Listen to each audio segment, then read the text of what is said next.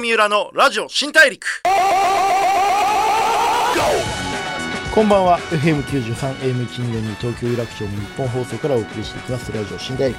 ザ・ブレイクスルーカンパニー号の代表で PR クリエイティブディレクターの三浦貴弘です。いかがお過ごしでしょうか？あのー、この間行ってきた飯屋が面白くて佐賀のカテクオーレってイタリアンなんですけどあのねお店に入るじゃないですか。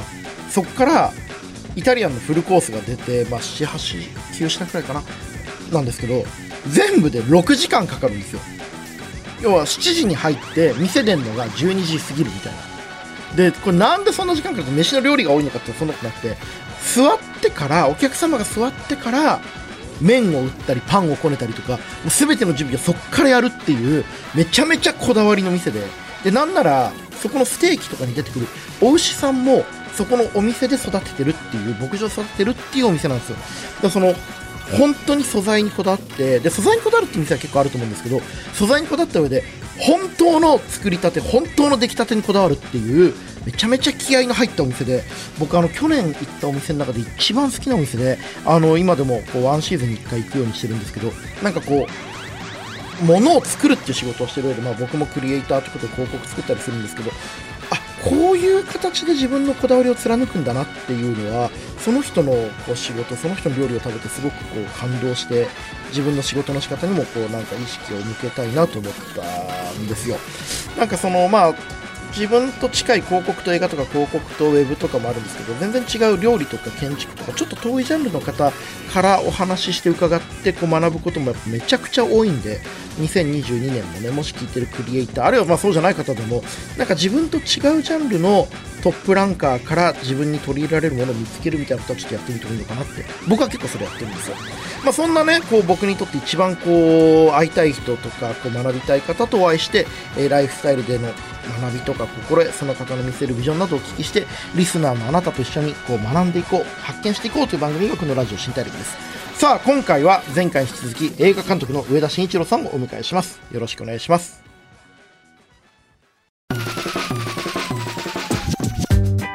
ブレイクスルー Here. ゴー三浦のラジオ新大陸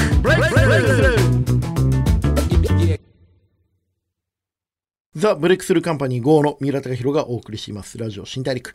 今回お話を伺うのは前回に引き続き映画監督の上田慎一郎さんです。よろしくお願いします。よろしくお願いします。いや前回もめちゃめちゃ面白い話ありがとうございました。ありがとうございます。改めてご紹介します。はい、上田さん、1984年に滋賀県出身です。中学生の頃から自主映画を撮り始め、高校卒業後も独学で映画を学び、2009年、映画制作団体パンポコピーナを結成。2017年、初の劇場用長編カメラを止めるなが2巻から350巻へ拡大する異例の大ヒットを記録し、全国日大ブームを巻き起こしました。えー、現在では、えー、ポプランというですね、あの、ちょっとめちゃくちゃ面白い映画が今公開中なんで、皆さんぜひ見に行っていただきたいと思っております。ありがとうございます。これ上田さんね、はい。パンポコピーナってなんすか？パンポコピーナ。めちゃめちゃ言いたい。パンポコピーナって。めっちゃ嬉しい。声に出して言いたい。映画制作団体。それしか理由はないんですよ。はい、ええー、はいはいはい。あのー、20代、25、うん6の時に映画製、自主映画の制作団体作りまして、うん、で名前何にしようかなと思った時になんかケチャップの由来って知ってます？ケチャップの由来？はい。知らない。ケチャップの由来って、はい、えー、ケチャップってすごい言いたくなるよねっていう、はいだけらしいんですよ。マジっすか？誰が言ってたんですか？あなんかその何かの本で読んだのかな。ちょっとあの完全に定かではないんですけど、はいはいはいはい、なんかそういうエピソード読んで、うん、なんかとにかく口に出して言いたくなる言葉で、うん、えー、明るい映画を作ってる。はい。っていう、あの、うん、えー、団体名がいいなと思って、で、まあ、パンポコピーナと、こう、ふとつけまして。天才ですね。で、こんなん出ないですよ、パンポコピーナ。そんで、あんで、グーグルで検索したら一件もヒットがなかったんで。うん、出ないでしょうよ。はいはいはい、で、これそれにしようというだけです。ケチャップとか。はい、これも響きだけなんですね。らしいんですよ。はい、僕の友達で、はい、あのー、サイバーエージェントの女性の社員の方なんですけど、はいはい、今アベマかな？の方なんですけど、あのー、ピチュさんっていう女性がいるんですよ。はい、ピチュさん。ピチュ。はい。名刺にもピーチって書いてあるんですよ。はいはい。まあ、すごい綺麗な女性の方なんですけど、はいはい。あの本名聞いたら、はい。脇山遥さんっていうお名前で はあ、はあはな何なのピーチュって聞いたら、い、や私その脇山って名前がはい。ちょっとこう可愛らしくないと思ったんですようん。僕はそう思わないですけど、はいはい。そう思ってしまったんです、うん。若い頃と。それで50音順にあ「あ」から「ん」までひらがな全部並べて、はい。い、ろんな組み合わせを考えて、はい。一番可愛いのはピチュだったって言って それでピチュにして名刺までピチュなんですよ。えー、っていうこう、はいはい運命を乗り越えようっていうくらいのその工夫に僕感動して、はいはい。それで僕インスタとかも自分でそのその子を真似して、はい。三浦なんでみちゅっていうふうにしてるんですけど なるほど。それねすごいあの、ちょっとその話を思い出しました、えーまあ、覚えやすいですしね。はい。うん。パンポコピーナ、はい。あいいですね。今もう会社なんですね、今、会社にしました。へえ、今はえ上田さんが社長なんですか？僕はね、取締役ですね。あん。の、ゆまあ、でも社員3人なんですよ、うんうんうんうん。今は。僕と妻と、ん幼馴染の3人でやってます。で、その幼馴染が、えー社長です。へえどういう役割分担なんですか？えっと、まあ、あー妻も映画監督で、うん。まあ、実写もアニメも作る。で、僕はまあ映画監督、主に。で、えー鈴木って言うんですけど、社長が。は、えー例えば、カメ止めとか、まあ、ポプラもそうですけど、音楽を作ってくれてます。兼、経営ですね。では、僕のマネージメントとかな。るほどなるほどあんまりはっきりとした役割分担はないです。んなるほどなるほど3人ではい。これ今日ね僕上田さんとちょっと話したいことがあって、はい。今のはい。若いうん子、まあ10代20代、まあ、はい別に30代でもいいんですけど、うんが映画監督になろうとしたらはいはい。何から始めればいいんですか、iPhone で撮るじゃないですか。うんうんうんううんん。まずはもはいうとにかく撮る、いや、本当に、それは、あの、若い人にもよく聞かれるんですよ。どうしたら映画監督になるか、なるかって。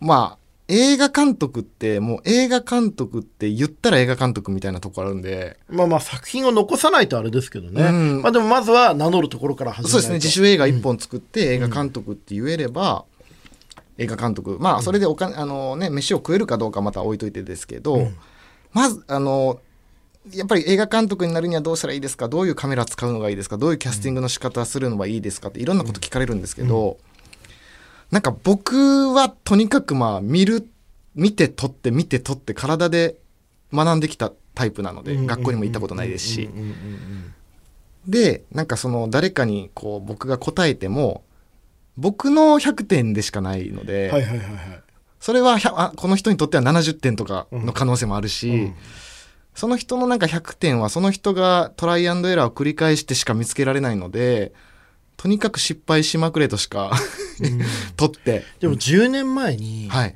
何百万円もしてたカメラを、うん。今僕ら全員持ってるわけですもんね。そうですね。すごいことですよね。すごいことです、ね、めちゃめちゃ性能いいですからね iPhone、うん。うん。いやそうなんですよ。だからめちゃくもう iPhone 上で編集もできますからね、うん。で YouTube っていう誰もが見れるプラットフォームもあって、うんそこに上げれば見てもらえるし、めちゃくちゃいい環境ではありますよね。うんうんうん。なんかでもこう最近の、まあ、TikTok とか YouTube とかがあって、はい。こう映像に触れる機会はみんな増えたし、はい。映像を作ることもたくさん増えたと思うんですけど、僕は自分がまあ広告の仕事してて、はい。若いクリエイターともたくさん会うんですけど、はい。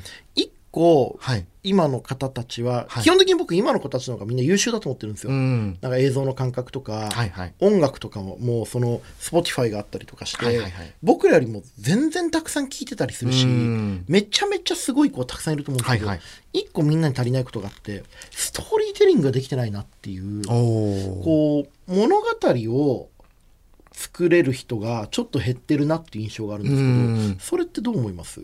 それはその広告とかにおいてもってことですか？僕の周りではです。あのもしかしたら広告の業界だけかもしれないです。そこをなんか映画とか別の世界では違うのかもしれないんですけど、どう思いますかね？まあそのやっぱりだんだんとそのまあ TikTok とかもそうですけど短い動画、うん。瞬発力的な動画だからっていうことなんですかね。うんなんか絵のうまさとか、はい。音楽の合わせ方とかは、はい。すごいセンスいいなとか、うん。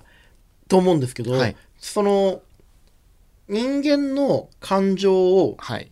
動かしたりとか、うん。こう人間の気持ちに変化を起こすようなものって結局ストーリーじゃないですうか。ん。そのストーリーが描ける描けない方がちょっと増えてるような印象が僕は最近あってあなるほど、ね、映画の世界ではどうなのかなと思って。それは面白いですね。僕もこれ完全に短尺のムービーとかを見たり、はい。はいはい、短尺のムービーを作るっていう人が多くなってるからで、うん、あのー、30分とか1時間あるいは2時間くらいかけて人間のじ、時間をかけて人間の感情を変えていくための道具を作る経験が少ないんじゃないかなとちょっと思ってたんですけど。はいはいはいはい。ちょっとあの関連する話なのかもしれないんで言うんですけど、うん、亀止めの、でなんでヒットしたかってすごいよく聞かれたんですけど、はいはいはい、おそらくそのえーとまあ、無名の監督と無名の俳優たちが予算300万円で作ったっていうストーリーが一番の宣伝になったんだと思って映画のストーリーの外側にあった映画が生まれたストーリーがありましたね。その映画の生まれたストーリー、うん、そしてまあそれがまあ現在進行形でどんどん大きくなっていくっていうことが、まあかなり大きかったあの意図せずですけど、だろうなと思うんですよ。だから僕もあのー、でもそれ以降もそうですけど何か映画の宣伝をする時にも映画の宣伝に物語を作ろうとはなんかしてる。ああ、面白い。映画の宣伝にも物語を作ろうとしてるんですね。あ例えばスペシャルアクターズって、うんうんうん、2作目のね、はい、亀止めの次の。はい。はい、あのー、単独長編としては2本目なんですけど、はい、これは先にキャスティングをして、はい、15人、全くお話もない状態で。はい、で、その15人から、えー、と、まあ、ワークショップをした後に、うん、一緒に物語を作って、うん後から物語を作るっていう作り方に挑戦したんですよ。で主人公は、まあ、そこまで役者として3回ぐらいしか、うん、えー、仕事したことがない人で、はい両親も役者をしてるっていうのを知らなかった。はいはいはいはい。そんなに、こう、なんかまあ無名っていうか、そうそうまあチャレンジですよね。その方にいきなり振るっていうのは。はいはい、でも器用でも全然ないですし、はい、でまあも映画自体が、あの、まあ、緊張すると気絶しちゃう役者っていう設定なんですよね。で、彼もめちゃくちゃ緊張しいで、で、まあ、そんなこう、まあ、まだ経験もない彼が、もう本当気絶しそうになりながら、主演を務めた映画ではあるんですよ。うん、なんかその、そういう映画の外の物語みたいのが、結構たくさんあって、まあ、OL しながら出てくれた子もいるし、はい。はい、なんかそういうのをすごく発信するようにはしてましたね。上田さんって本当に映画やってる時ってツイッターもそうですし、はい、すごい真剣に届けようとしますよね。はい、もちろん。あのー、かっこつけたりする人も多い中で、はい、こう、見てくれっていう、はい、あの、一番僕かあのそれを感じたのは、まあ、亀止めもやってましたよね、はい、結構その俳優の方同士とこうやり取りして、うんはい、これ、もうすぐその地域でもう終わっちゃうからみんな見に行ってくださいねとか、うん、誰々さんもなんか劇場行くかもしれないんでみたいな、はいはいはい、結構やり取りしてて、うん、僕それ、それもすごく感動的で、やっぱ必死な姿ってやっぱ人の気持ちを動かすから、いいなと思って見てたんですけど、はいはい、あのー自分自身を物語にするとか、はい、こう物語に対して誠実に向き合うみたいなところも含めて、うん、こう人間の感情に対するこう眼差しがすごい上田さんあると思うんですよ。うんうん、だから結構その亀止めがまあ、ヒットしたのもその物語の外側にある、あの映画がヒットしていく物語があったし、でもあの映画自体もやっぱりすごく人間の親子だったりとか、はい、あの映画を作りたいっていう人々の気持ちにすごくフォーカスしていて、うん、なんか感情に対してちゃんと人間の感情に対して誠実に向き合うっていうことをすごくやってる気がしていて、うんはいはい、やっぱり物作る人ってそこから逃げちゃダメな気もするんですよね。ん。なんか最近別に若い人っていうよりはそのそうじゃないところで物が今作れちゃうので、はいはいはい、かっこいいものを作るとか。素敵なものを作るとか目を奪うものを作るっていうことでできちゃうじゃないですか、例えばなんかあの芸能人の浮気を暴露しますっていうのが、はい、わけわかんない動画が10万回再生とかっていう、はい、ここに感情ってないじゃないですか、欲望はあるけど、はいはいはい、知りたいみたいな。でもなんか心が温まったり、明日から頑張って生きていこうだったり、うん、周りの人に優しくしようみたいな感情の動きが生まれるものじゃなかったりするじゃないですか。はいはい、そういうものを大きな物語というか。生み出す、センスもテクノロジーもみんな進化してるから、うん、その上でもう一回人間の感情に踏み込むものを作る人がもっと増えたらいいなとか、たまに思ったりします。なるほどね。うん僕はなんかその「いいね」の弊害みたいなものはあるのかなって思いましたね。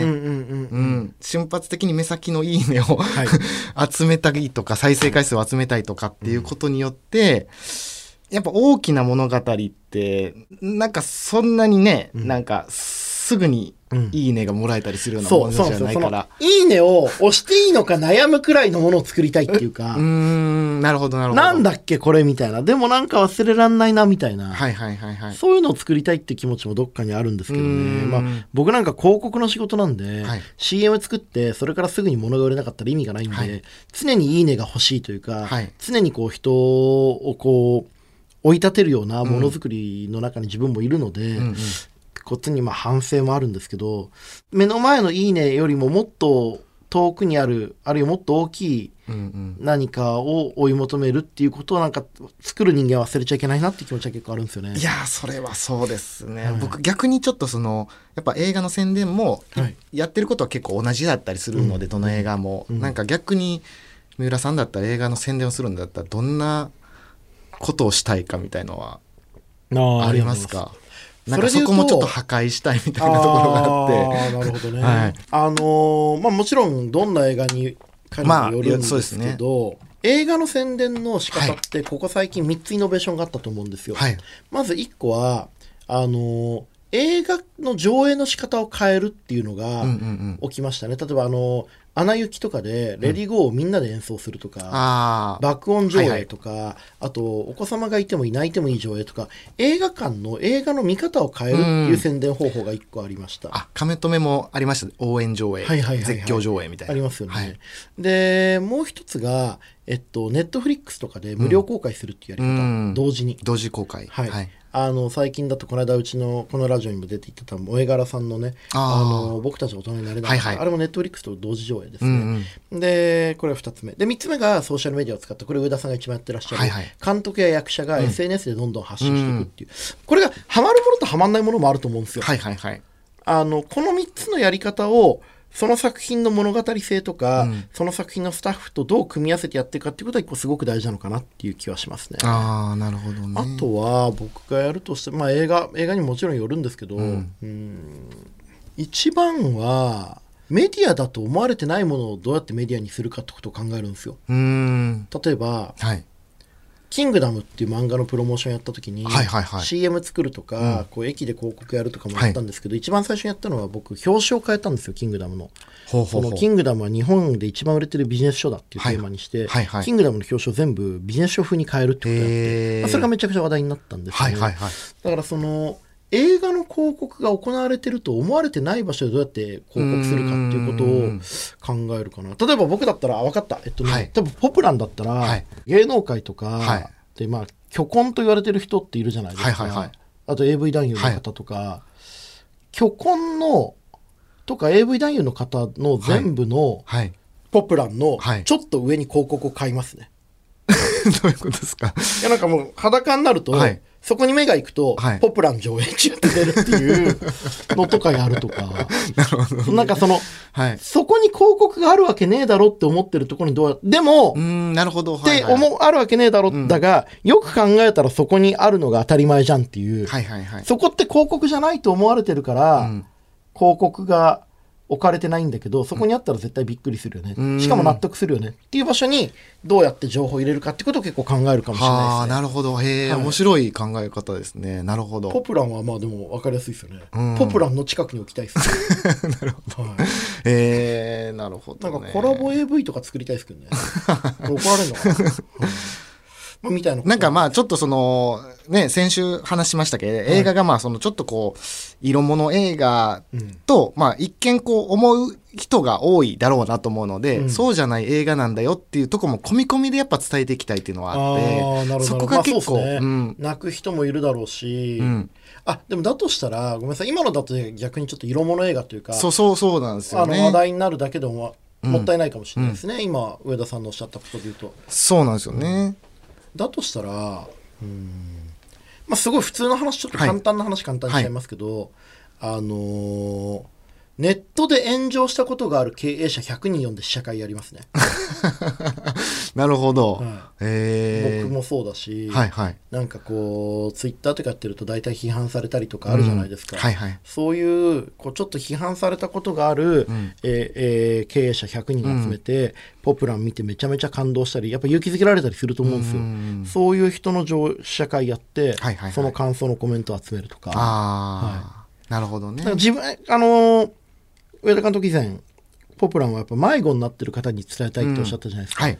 迷子になってる中で一番迷子になってる人に見せたいですよね、うーん。あーなるほど、迷子になってるであろう人を集めて、はい、でこの人は迷子だなってみんなに思われてる人、はいはいはい。ハンカチ王子とか。引退してばっかり。なるほど絶対迷子じゃん。はいはいはい。とか。なるほど。そうそう、まあ、芸能界とかでも芸能界とかでも、そのちょっとこうちょっとこう迷ってんじゃないかな事務所独立みたいなしたばっかの人とかうんこうこの後どうすんのかなこの人っていう人とかにみんなに見ていただい見ててもらってコメントもらってそうですね。こういう人に見てほしい映画なんだよってことをちゃんと明確に見せる。っはいはい。ていうのは結構やってもいいかなっていう気しますああそうするとまああその似た境遇の人がはい。私も同じように、思えるかもとか。はいはいはい、あとあの退職うん。とかあの独立とか人生の迷子になりかけた人のなんか証拠の紙があればタダで見せてあげるとか。その迷子になってる人が見る映画だよっていうことをはいはい。どうやって伝えるかをすごい考えると思いますね。ん。なるほど。ありがとうございます。いやい 逆にね質問しちゃいました。いやいや。僕だと上田さんにちょっと聞きたかったことがもう一個あって、はい。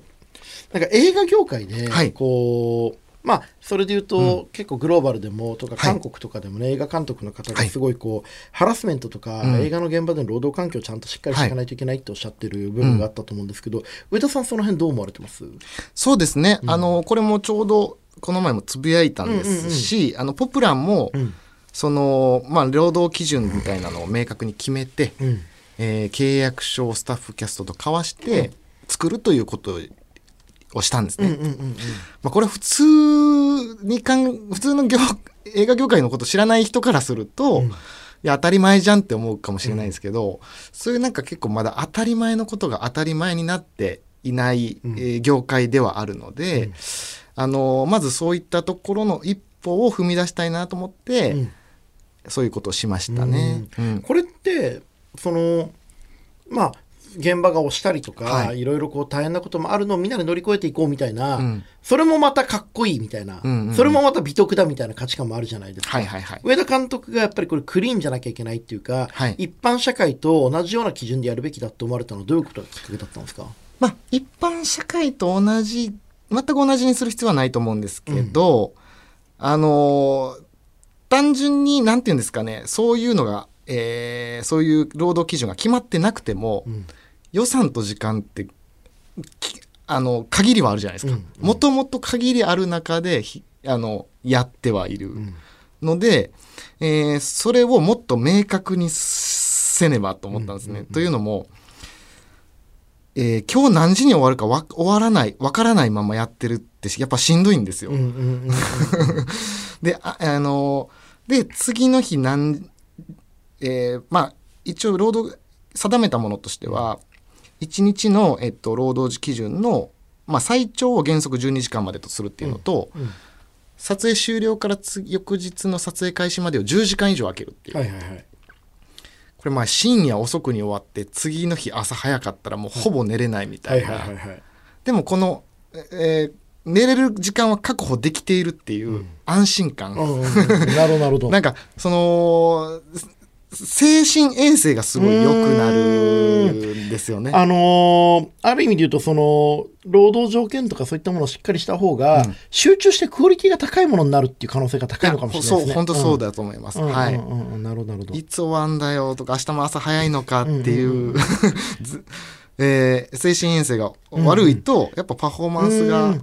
なんかそれめちゃくちゃいい話だなと思ってて、はい。なんかその綺麗事で言うじゃないですかみんな、うん。なんか一般社会とやるべ同じようにするべきだとか、なんかこう常識を守らないといけないとか、はい。まあ半分クソくらいって思う時もあるんですよ 正直。いやあのそうです。僕はいいものを作るためにですよね。はい。そこがすごい素敵だし、うん。それをもっとやっぱみんな言っていかなきゃいけないなと思ってて、うん。なんかその綺麗事で言ってるんじゃなくてその方がいいものになると思うからその方がパフォーマンスが上がると思うからやってんだっていうことですよね。そうですそうですそううんです。僕その、はいなんか中途半端な綺麗事が一番嫌だから、はいはいはい今の上田さんの話とかめちゃくちゃいいですよね。いや本当にそれも作品を良くするために。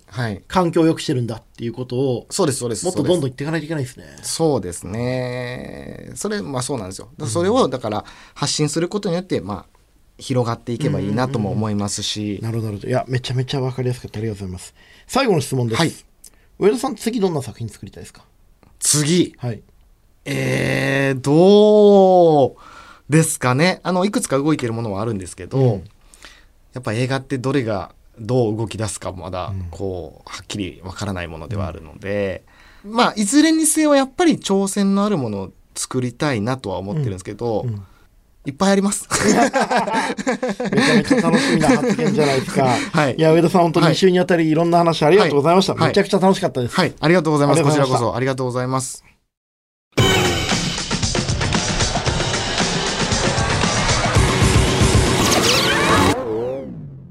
郷三浦のラジオ新大陸 FM93、AM142 東京有楽町の日本放送からお送りしてきましたラジオ新大陸。映画監督の上田慎一郎さんをお迎えしてお話を伺ってきましたがいかがだったでしょうか。いやあのー、映画っていうものをやっぱりこんなに誠実に作ってる人なんだなと思うのはやっぱ改めてもちろん作品見てると本当に手抜きないしすごいこう真剣に向き合ってらっしゃる方なんだなっていうのは当然わかるんですけど改めて今回ちょっとお会いしてあのめちゃめちゃ好きになりましたね。あの上田さんが監督脚本編集を務めた新作「ポプラン」えー、脚本の時には、えー、構成して、えー、撮影の時にはそれをぶっ壊して編集の時それをまた整えるっていう話が良かったと思うんですけども、えそんな新作「ポプラン」がですね現在テアトル新宿から全国公開になっております、えこれ本当にねあの人生で迷子になっている方えー、見ていただきたいなと思います、えー、ぜひスクリーンで鑑賞していただければ嬉しいです、えー、それでは次回も一緒にたくさんの発見をしていきましょう。ラジオ新大陸お相手はザ・ブレイクスルーカンパニー GO の三浦貴大でした。